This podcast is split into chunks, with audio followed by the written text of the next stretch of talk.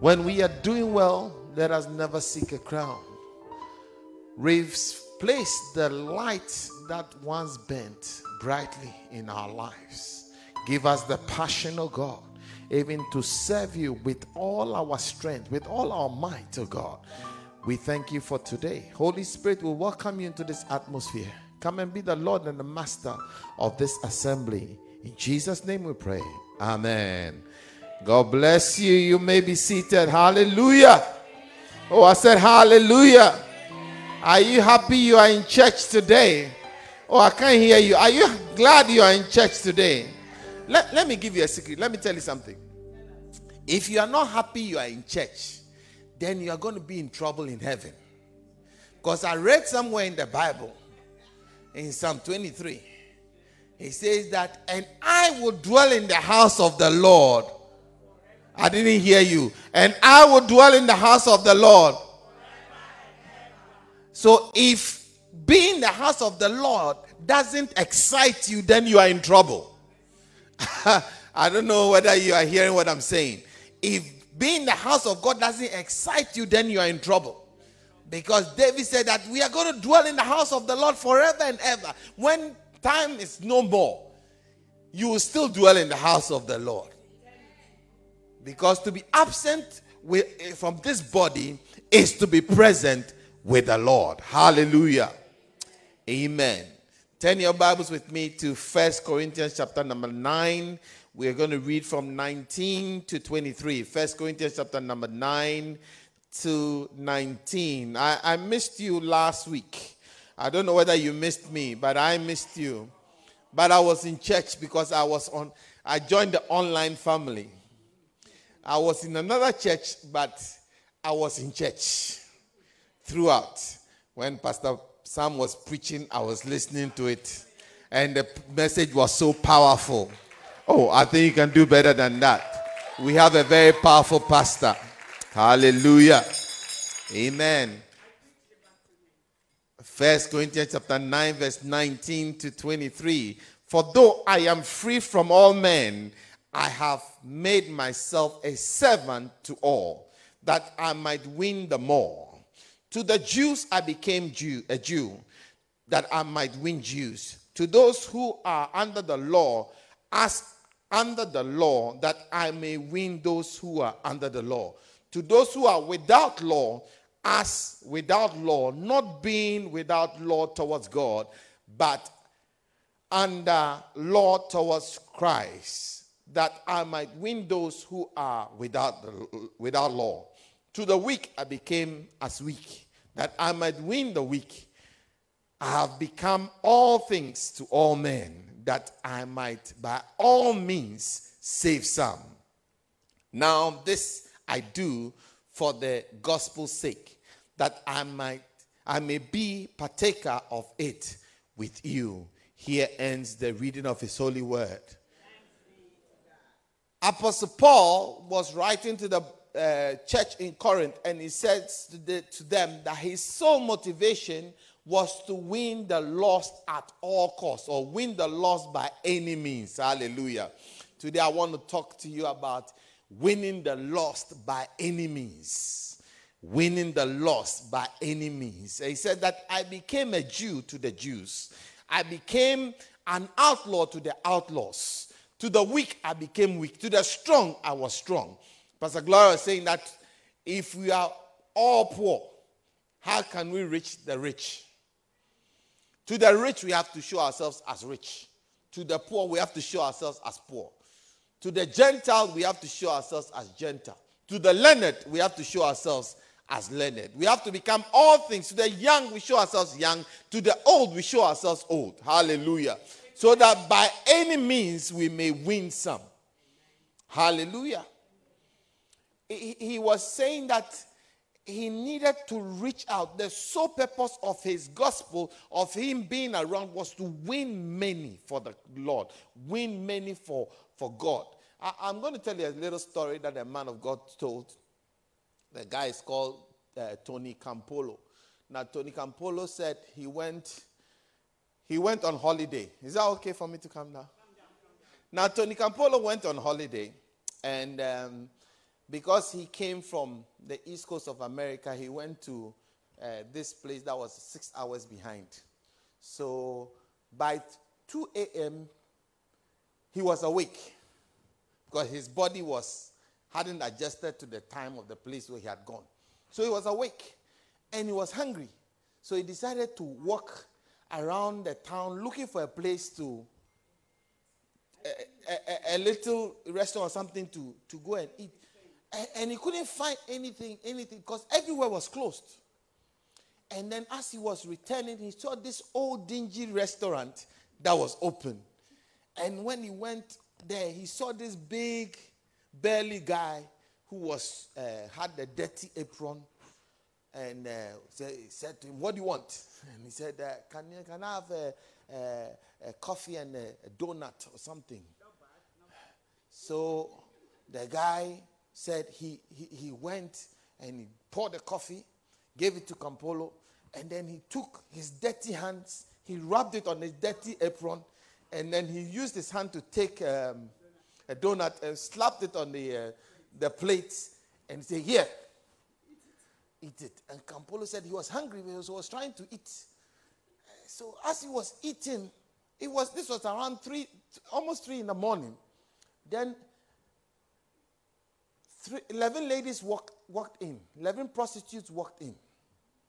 And um, when the 11 prostitutes walked in, they, they, I mean, the way they were dressed and everything, he was sat in the corner and was looking at these people.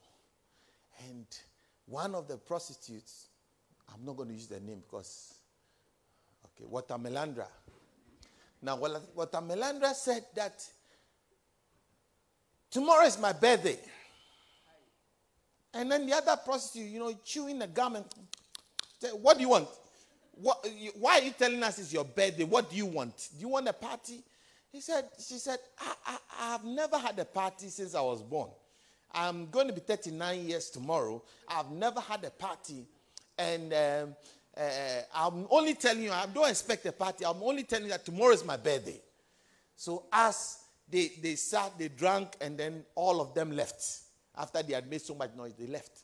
So when they left, Campolo told uh, the, the man, Harry, it's called Harry, he told Harry that, can we make a surprise for Watamelandra? Can we throw a birthday party? Which she's never had before. I'll go, during the day, I'll go and buy decorations. So we'll decorate this room. And then the, the lady at the back came out and said that I'll also bake a cake. And um, Harry says that I will supply the drinks. So they made a date and then they, am I telling the story good? Then they, they, they came, so the, the next morning they just, oh, then the one at the back said, I know her friends, so I'll invite all her friends. So all the prostitutes came, 39 of them. 3 a.m. the next day, as they walked into the this dingy restaurant, it was decorated with happy birthday, Watamelandra, and everything. And she walked in, they had baked the cake with a candle on it, and she started crying when she saw it. And, and Harry said, Blow the candle. Make a wish and blow. She was, she, she was frozen. She was frozen. She couldn't do anything. So Harry blew the candle for her. And then Harry said, cut the cake, cut the cake. Then he said, no. Can, my mother lives about uh, four or five blocks away from here. Can I take the cake and go and show my mother that for the first time in my life I am having a birthday party? Then Campolo said, Well, it's your birthday, it's your cake. If you want to go and show it to your mom, we'll wait for you. Go and come. So when Watamelandra stepped out, Campolo said to the 38 prostitutes, let us pray. then they all looked at each other. Then they closed their eyes. Campolo said, Lord, we pray for Watamelandra. We don't know how she ended up where she is. Maybe she was molested at a young age by a pervert and maybe she, had been, she has been abused all her life. But whatever it is, today is her birthday. And we want you to bless her in the name of Jesus. Amen. And when she finished, Amen, all the persons were looking at him. Then Harry said, How come you didn't tell me you're a priest? What church do you belong to? Then Campolo said, I belong to the church that throws party for prostitutes at 3 a.m. He said, What type of church is that? There's no church like that. No, then the, Campolo said, No, I belong to the church that throws parties for prostitutes at 3 a.m. Prostitutes, they don't know. And Harry says that if there's a church like that, I want to belong to it. I came to tell all of us that the people that God has sent us to reach, they may not look like us. They may not be as good as us. They may not be as clean as us. But we have to love them enough to have compassion for them. Am I making sense? To have compassion for them, to reach out to them. If it means throwing a party for a prostitute at 3 a.m., you do so. I don't know whether you are hearing what I'm saying. If it means uh, uh, being a friend to 39 prostitutes, it doesn't take anything away from your calling. For God so loved the world that he gave his only begotten Son, that whosoever will believe in him will not perish. Am I making sense? God, God, is expecting you. The Bible says God sent his son not to the world to condemn the world, but that the world through him might be saved. You know, sometimes the reason why we are not reaching out to people is because we condemn them by looking at them. As soon as we see them in our minds, we have condemned them already. They don't look like us. They don't smell like us. They don't think like us. They don't do what we do. So they are not right. Yesterday, I got a phone call. I was here, I was in the office, and I got a phone call, and that phone call broke my heart. Somebody just called and said, Is this a, a, the, the, the place you can make confession? I, I was taken aback. Then she started talking that I want to make my I want to make a confession. Then she said, I can't say what she said, but it was pretty horrible what she said. And when she, she was crying and she said it, then I said to her, Can I stop you? Can I get you to come here tomorrow? I will get somebody to speak to you. I'll get a lady, because the thing that she was saying, it's really for a lady to deal with. So I'll get a lady to speak to you. Say, I cannot face anybody. I cannot face anybody. All I can do is to speak on the phone. And as I was talking to her, she was she was, kept crying. Kept, he said, "I can't, I can't do this anymore. I can't do this." And she banged the phone. And my heart was broken. That we have made the gospel, we have looked down on people so much that they can't come with their filth.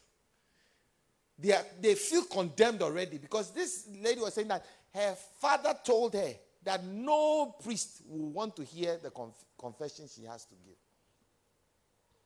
So she didn't want to come to confession. She wants to do it on the phone. And she looked on the Google, and our church's phone number came. Thank God when she called, I was in the office. Hallelujah. Why have we made Christianity so inaccessible? Why have you made the love of God so unreachable? that nobody can reach it. The love that is so freely given, we have made it so inaccessible to people. You have to be clean before you can come to the house of God. You have to smell good before you can come to the house. You have to wear a certain type of clothes before you can come to the house. No, there is nothing like that.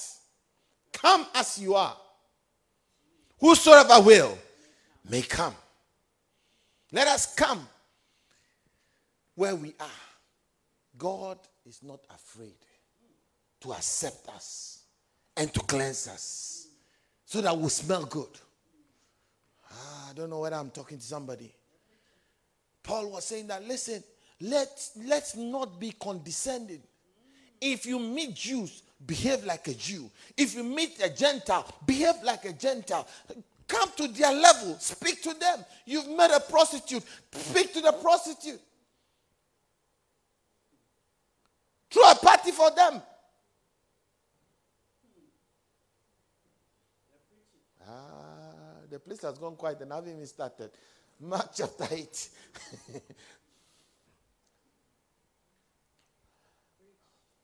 Mark chapter 8, verse 36.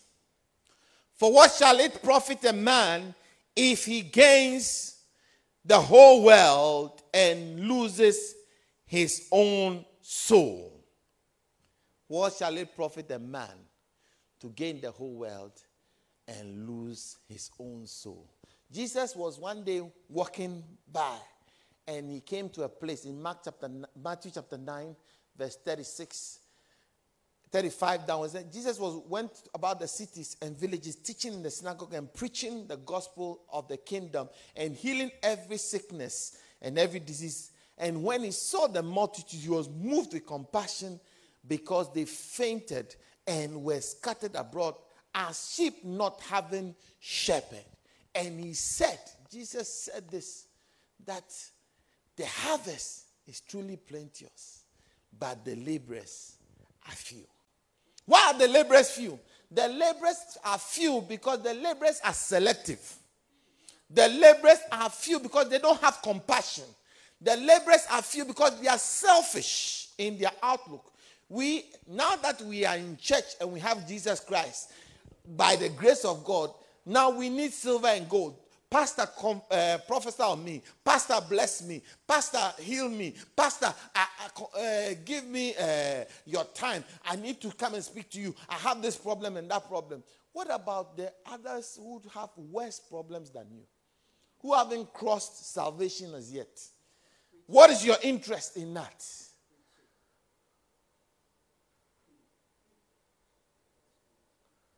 Hallelujah.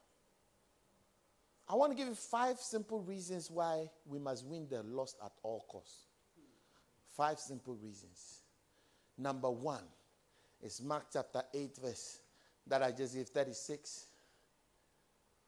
What shall it profit a man to win, gain the whole world, and lose his whole soul? Now, what Mark was saying was that a soul is more precious than the whole world's goods. Oh, I don't know whether you understood what I said. Mark was saying that a soul is more valuable than the whole world's goods put together. As we are busy looking for money, we are busy looking for material things, we are busy looking for houses, we are busy looking for things that, that we will not take anywhere. We forget that a soul is a soul and it is precious in the eyes of God. What shall it profit a man to gain the whole world and lose his own soul? Or what shall a man exchange for his soul? Is there anything that we can put as exchange when you're going to do a barter trade? I have this book and I want to trade it for your phone. The value must be at par in order for us to exchange. Am I making sense? If the value is not at par, we cannot exchange. Because somebody will be cheating the other. So, what shall a man exchange for his soul? What is at par with the soul of a man so that you can swap? There is nothing. There is nothing that is more valuable than the soul of a man. So there's nothing to swap with. As we are dealing with our uh, peers, we are dealing with our neighbors and everything. Have we taken time to find out where that soul will end up? And as is appointed unto man once to die, and after this, the judgment. After death, life after death is judgment. Where will they end up? Have you taken time? Because we all have eternity. It is where we are going to spend eternity that is the problem. Are you spending eternity in heaven or spending eternity in hell? A soul is precious. As you are dealing with a person, remember a soul is precious. As you are dealing with that person, remember. I remember once we had evangelism. This was in our church in South Africa. And uh, Pastor Zondi went out to the um, street light, the, the traffic light, and saw this homeless boy and spoke to the guy and invited the guy to come with her to church. You know, we come to church, pre, uh, do praise worship 15 minutes, and send everybody out. Make sure you come back with somebody. So Zondi went out and brought this guy. Listen, when the guy entered the room, we knew somebody had come into the room. His fragrance entered before he did. it, it, it, was this one. It was not first. It was fragrance. This was the first. It, it, it turned to fire before he entered. And Zondi sat next to this guy.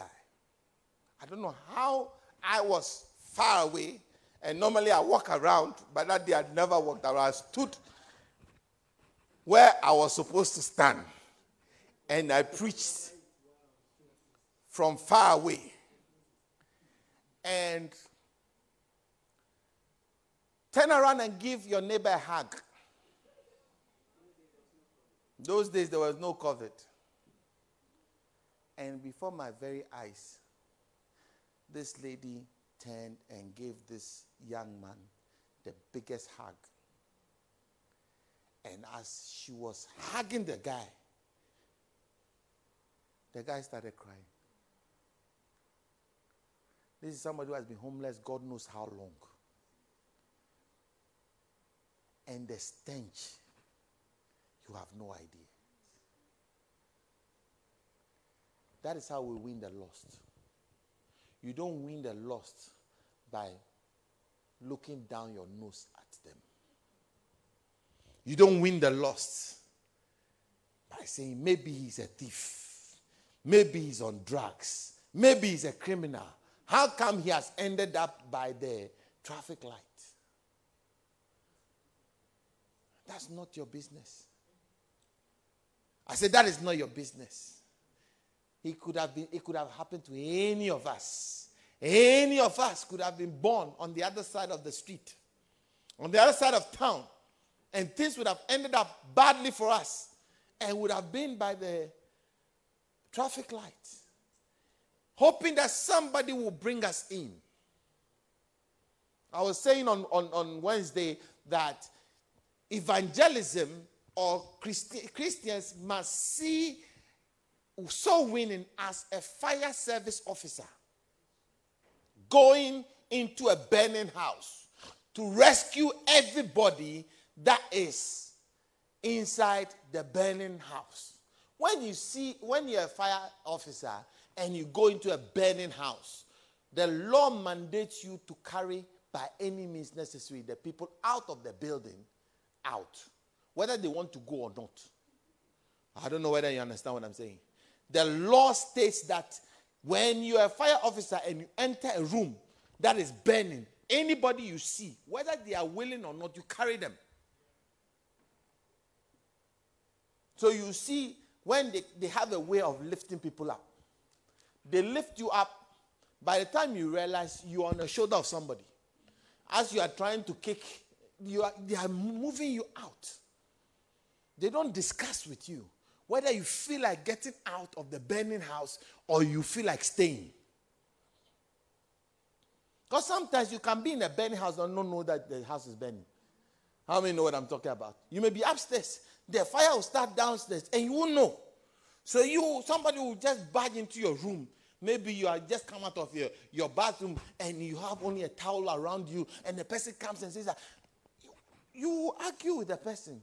What, what are you doing in my, in my room? Why are you intruding in my room? Without realizing that that is your savior, he's not a thief. I don't know whether you understand what I'm saying. But you want to fight. But the fire service officers have been trained that when you come and see somebody like that, you don't discuss, you carry them. Hallelujah.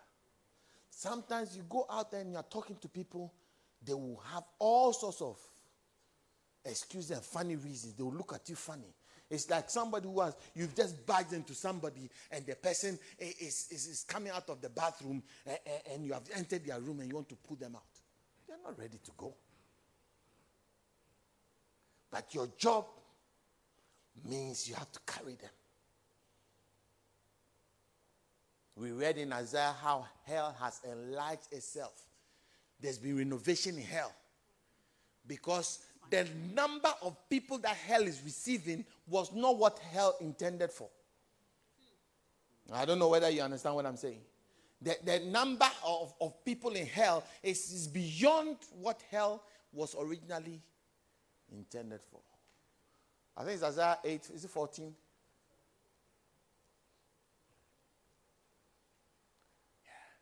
There's renovation going on in hell. Five, sorry, five. Five thirteen, sorry. There's renovation going on in hell. 14. Therefore, hell has enlarged herself and opened its mouth, mouth beyond measure. It means, give me NLT if you have. He says that the grave is licking its lips in anticipation, opening its mouth wide. Hell has opened its mouth wide. Why? Because the verse 13, go back to verse 13. The people who know what to do decide not to do anything about it. My people will go into exile. Give me, no, give me the New King James again. The people have gone into exile because they have no knowledge, and the honorable men are bereft of reaching out to them. The ones who are supposed to know have decided to be selfish. The ones who are supposed to take a step and go out and reach out and talk to people have decided that they don't want to know. And so the people have ended up in exile. And therefore, hell has enlarged itself in anticipation of receiving the people that we are supposed to get. Because we have decided not to get them. A soul is a soul, and it's precious to God. I hope the soul is precious to you as well. Number two.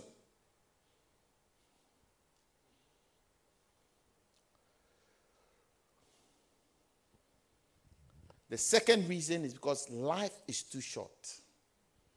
James chapter 4, verse 14.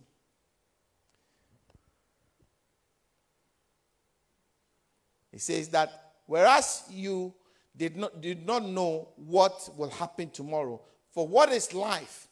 It is even as a vapor that appears for a little time and then vanishes. I'm sure everyone in this room knows somebody who appeared for a while and has vanished. How many know what I'm talking about? You have, you know, somebody you were you used to relate with the person, you used to talk to the person, you used to see the person. You, it was your, the person was your friend, and the person is no more. Like a vapor, is gone. Life is too short. We only have today. We only have this opportunity to reach out to somebody. Tomorrow you may be looking for that person, that person will be gone.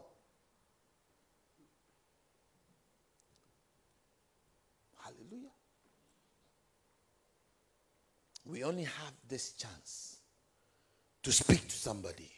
You only have this chance to help somebody. You only have this chance to reach out to somebody.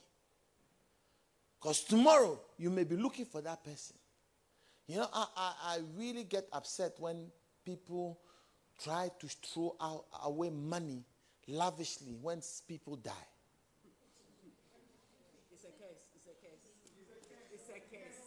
I, I get so, so, so wound up by it. When they were alive, you didn't do anything to, to them. You didn't reach out to them. You didn't take care of them. As soon as they die, they will, you go and paint the house. You go and construct the road. You go and buy, buy food and drinks and everything. Buy coffin. I've remembered my coffin that I bought with my car money.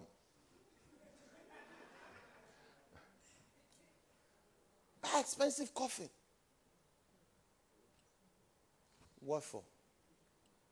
What for? Did you take time to find out where they were going to spend eternity? Did you take time to invest in them?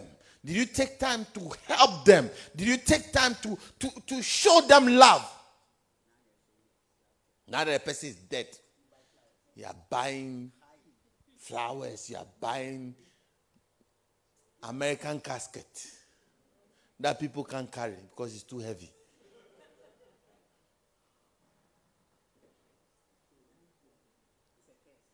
Life is too short.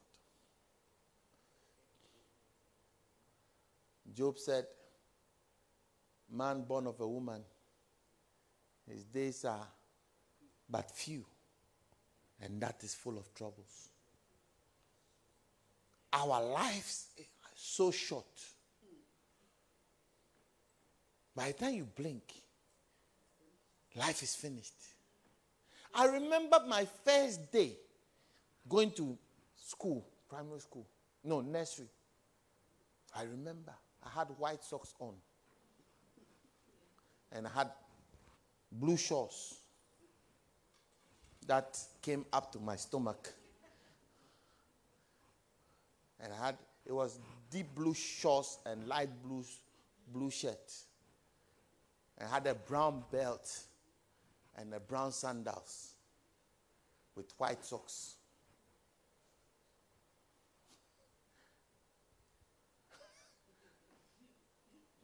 that was a few years ago. By the time you blink, 50 years is gone.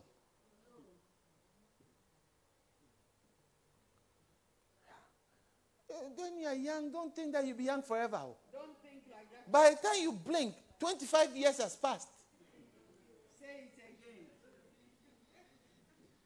Those of you who are single, any man who comes, you say, nye, nye, nye. by the time you blink, you are 40. I don't like, he's too short, he's too tall, he's too fat, he's too slim. He's, not my type. It's not my type. It's not your type. Now you're at the point you'll be begging for any type to come. No type will come. That's not my message. It's a stray bullet for somebody.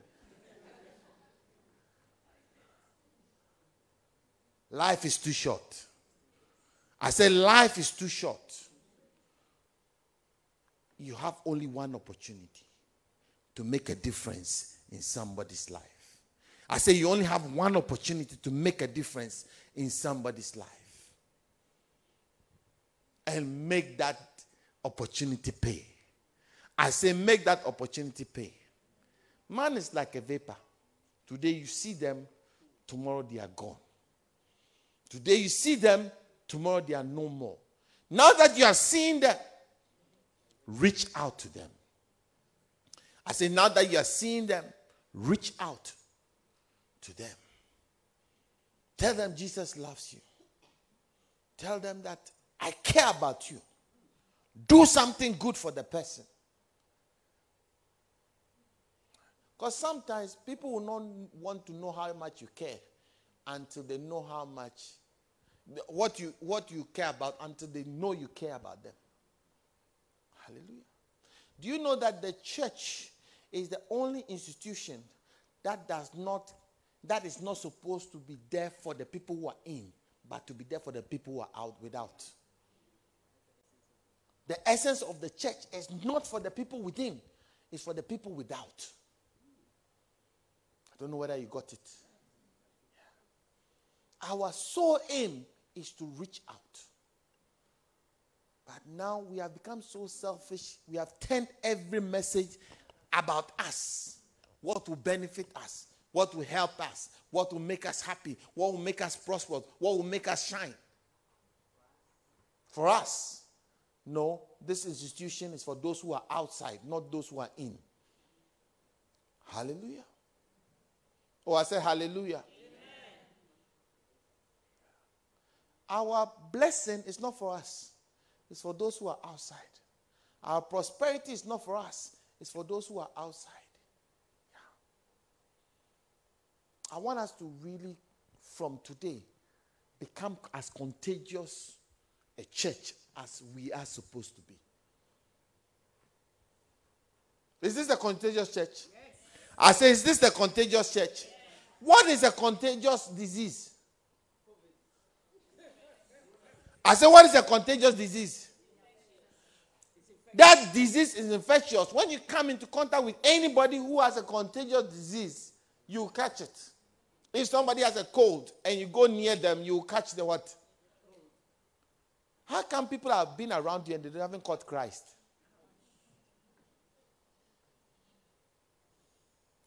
We wrote a book. This whole church, we wrote a book. And we said, this is what? What is this? Okay. So, where's your victim? Who have you infected? Who have you infected? Who have you infected? Who have you infected? Who have you infected? Who have you infected? Who have you infected? You have been sneezing and sneezing and nobody's catching a cold. Then maybe you don't have a cold. Maybe you haven't caught Christ.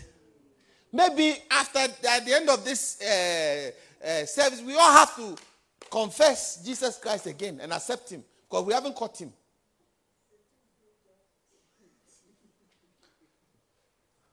Yeah, the flu jab, the, the, the flu jab does not prevent you from transferring flu that you have already caught to somebody.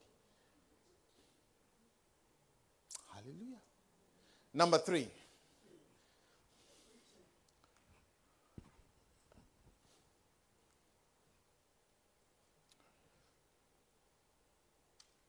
Are you okay? You're not okay with me? Hmm. All right. Whether you're okay with me or not. Number one is what? Number three is because our days, we live in evil days.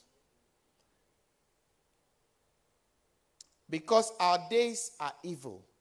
And it is almost, almost getting to the point where nobody wants to hear Christ anymore. In Ephesians chapter 5, verse 16, it says that let us redeem the times because the days are evil. Hallelujah. The opportunity that we have to reach out to people is closing. The window is closing. How many understand what I'm saying? The window for Christians freely going around and preaching to people, strangers, is closing.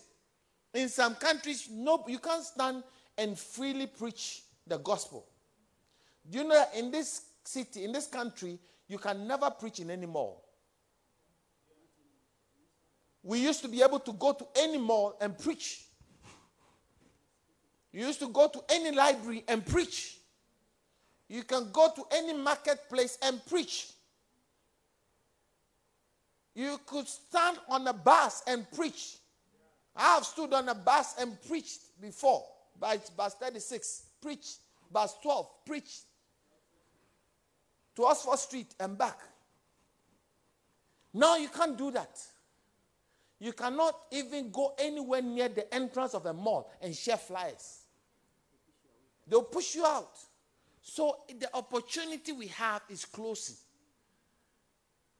As all these type of HBCQ, PWDY people are getting more power, the church and our ability to evangelize is closing.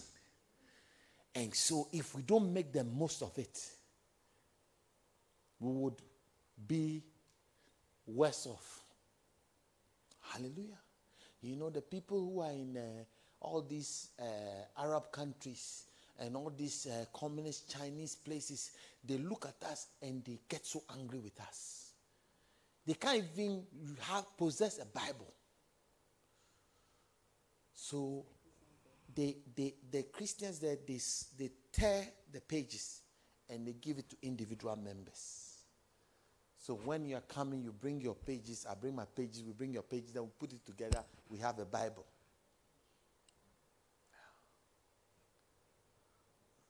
We, we can have Bible. You have one on your phone, one on your watch, one on your shoe, one on your everywhere. Yet we are doing very little. We are doing very little with it. So those who are having to carry different pages of the Bible and hide it in their pockets to go to church, in the day of judgment, when they stand next to us and they present what they've done, the souls they've won, and then we come with all our big Bibles that we have on our shoe, on our watch, everywhere, that we didn't do anything with. When we stand next to them, what would we say to them?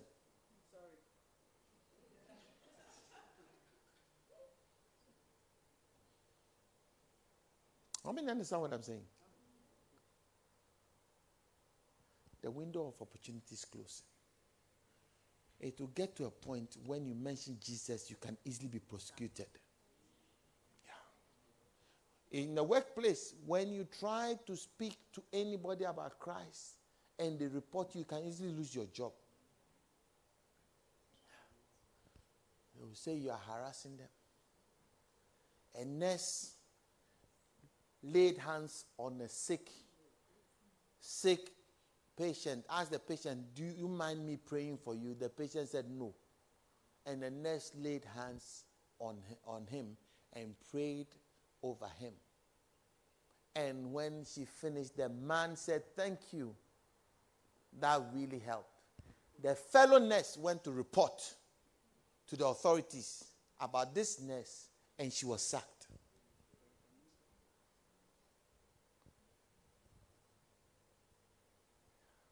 for laying hands on somebody who actually invited the prayer and was blessed and happy with the prayer. Another person standing next went and reported, and they lost their job. I say the window is closing. It is slowly closing.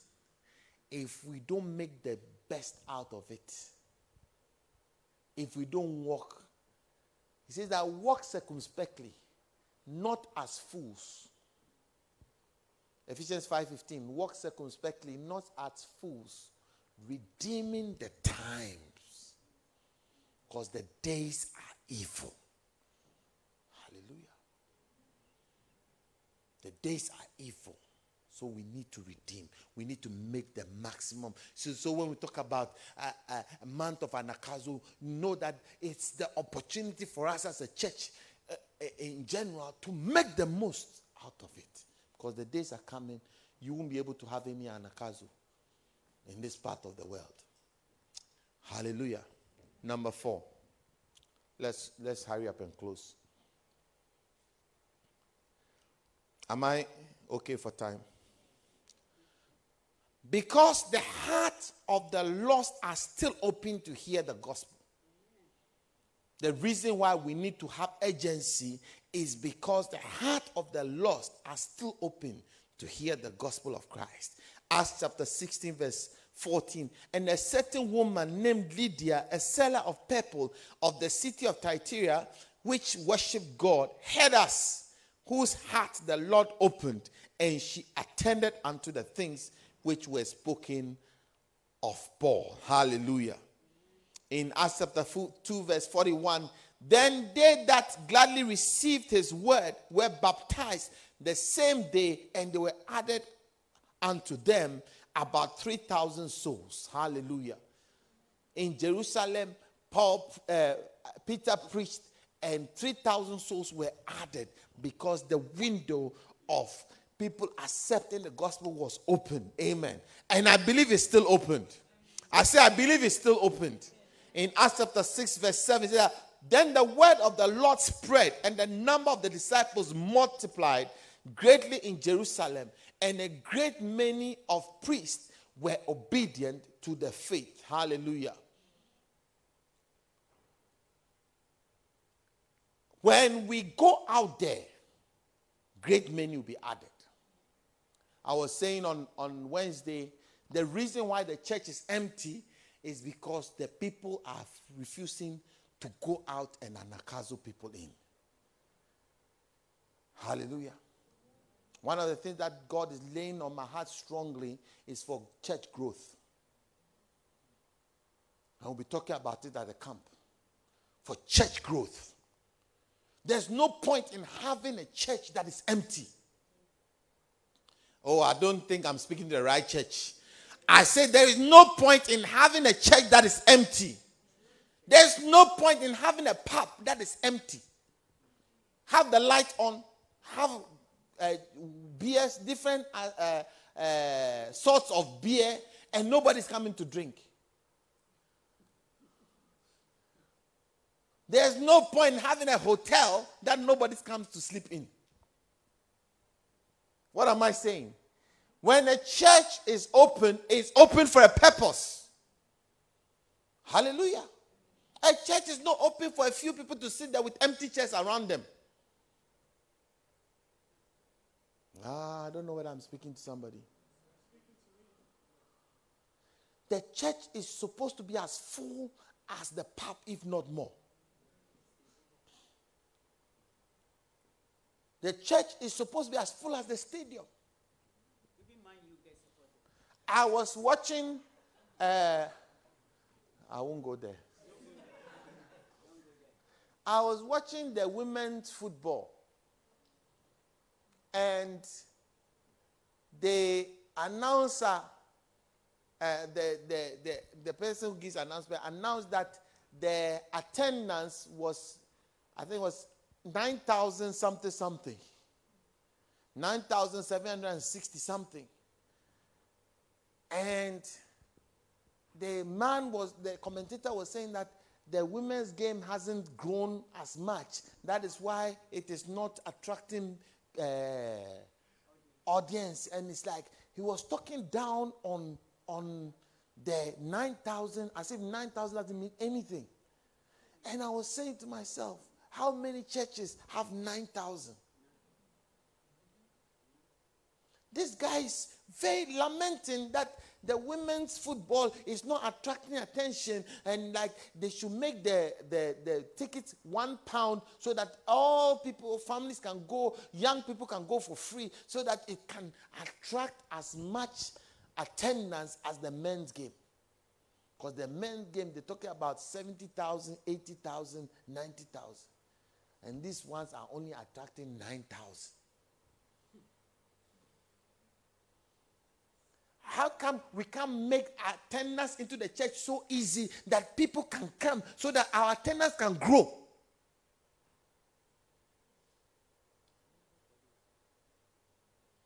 If football people are thinking of reducing prices so that anybody and everybody will go in, what are we doing to reduce the bottleneck so that people can come in?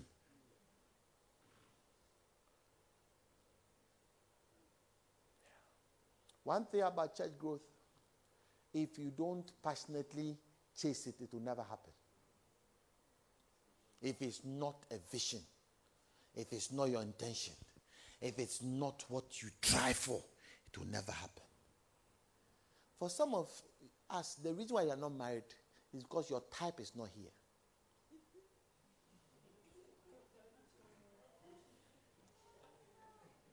I think I'm preaching more than you're amening.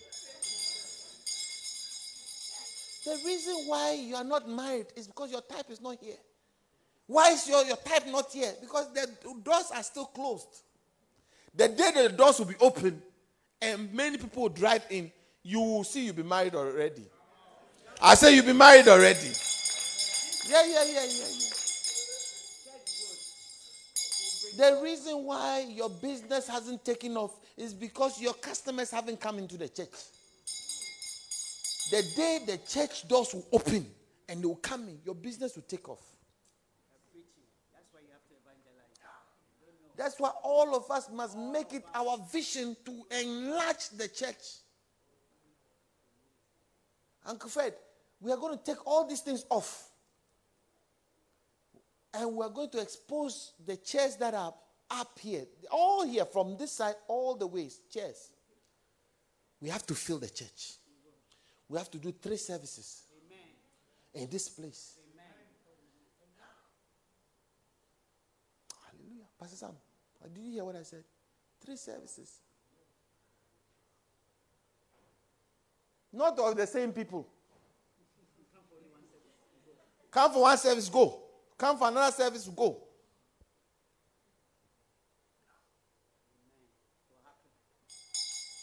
Win the lost at all costs.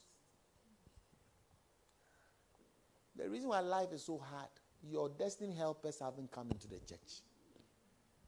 Oh, you didn't hear what I said. The people who are there, God has uh, assigned to help you, are not yet here. The day they will come in, you will see that life will become better. That is why we have to go out and win them.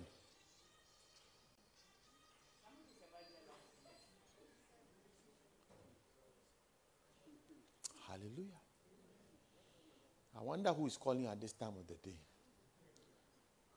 We'll talk about it after church. Hmm? Whose phone was that? We'll talk about it. Don't worry. I have serious meeting with, with the two of them after church. Number number five. Because the judgment is imminent.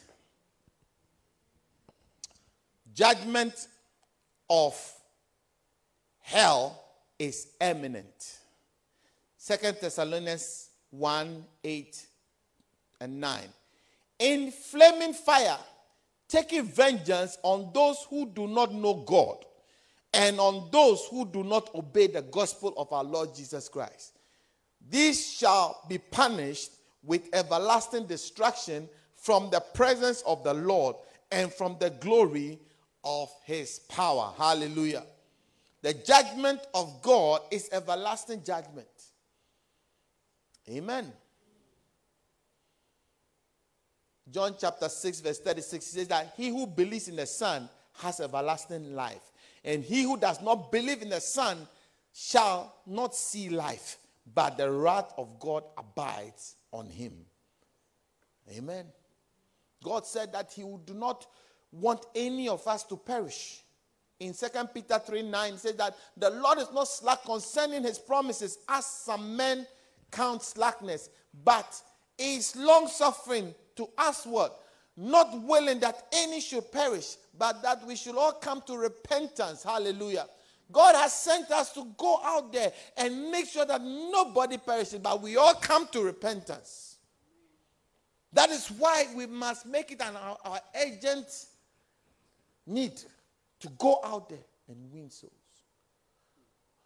I always say that there are people that you can bring, there are people that you can invite, there are people that you can compel. The story that we've been looking at.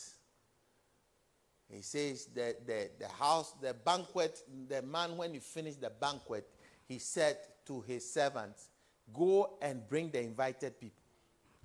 And what did the invited people say? I've married a wife. I've bought a field. I have bought a, a yoke of oxen. I will not come. I can't come. I'm busy. Then he said, Go and bring the bringables. They went and brought them. The room was still not full. So he said, Go and bring the compellables, the anagkazos. And he brought the compellables. We all have invitables, we all have bringables, we all have anagkazo or compellables. Yeah. Oh, are you with me? The people you can invite, the people you can get, the people that you need to bring. People that live, depend on you, you don't invite, you bring them. The reason why Islam is still the fastest growing religion is because they understand this little this little thing that I'm talking about. They compel their children into the mosque. Whether you like it or not, once you are born into this family, you are Muslim and you remain Muslim. anything, trying to change anything, we will not tolerate it. Christians, we are going to church. You can do anything you want to do. Listen, never ever allow any child that stays in your house to decide whether they will come to church or not. No, no, no, no, no. It's, it's, it's it's a wrong thing. It's a very wrong thing. Am I making sense? Yeah. It is your responsibility to make sure they are in the house of the Lord. Train up a child in the way they should go.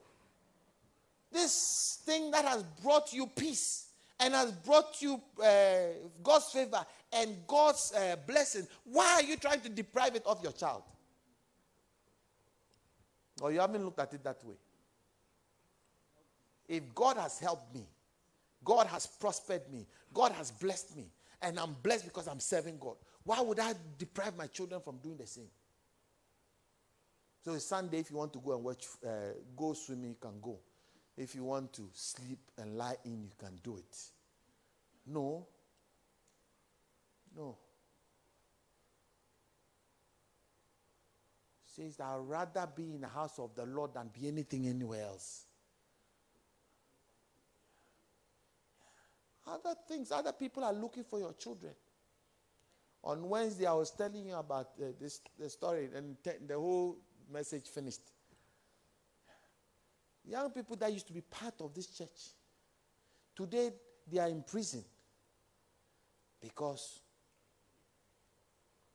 their parents didn't allow us to look after them. They used to be here playing the music, musical instrument. Today they are selling drugs and they are in and out of prison.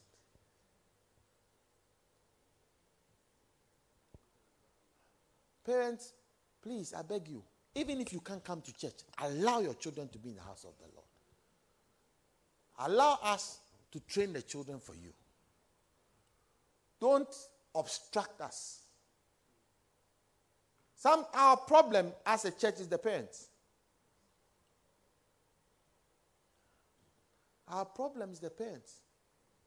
Because the parents will not release the children for them to come.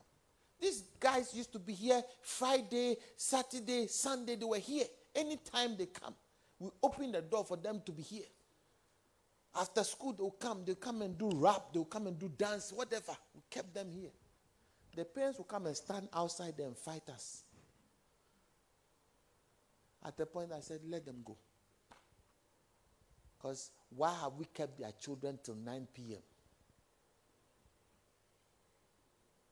They are not outside in a nightclub, they are in the house of God. Today, the same parents visit the children in jail. No, I'm not telling stories. On Wednesday, I can't show it today. On Wednesday, I showed they showed the pictures of the guys. Hallelujah.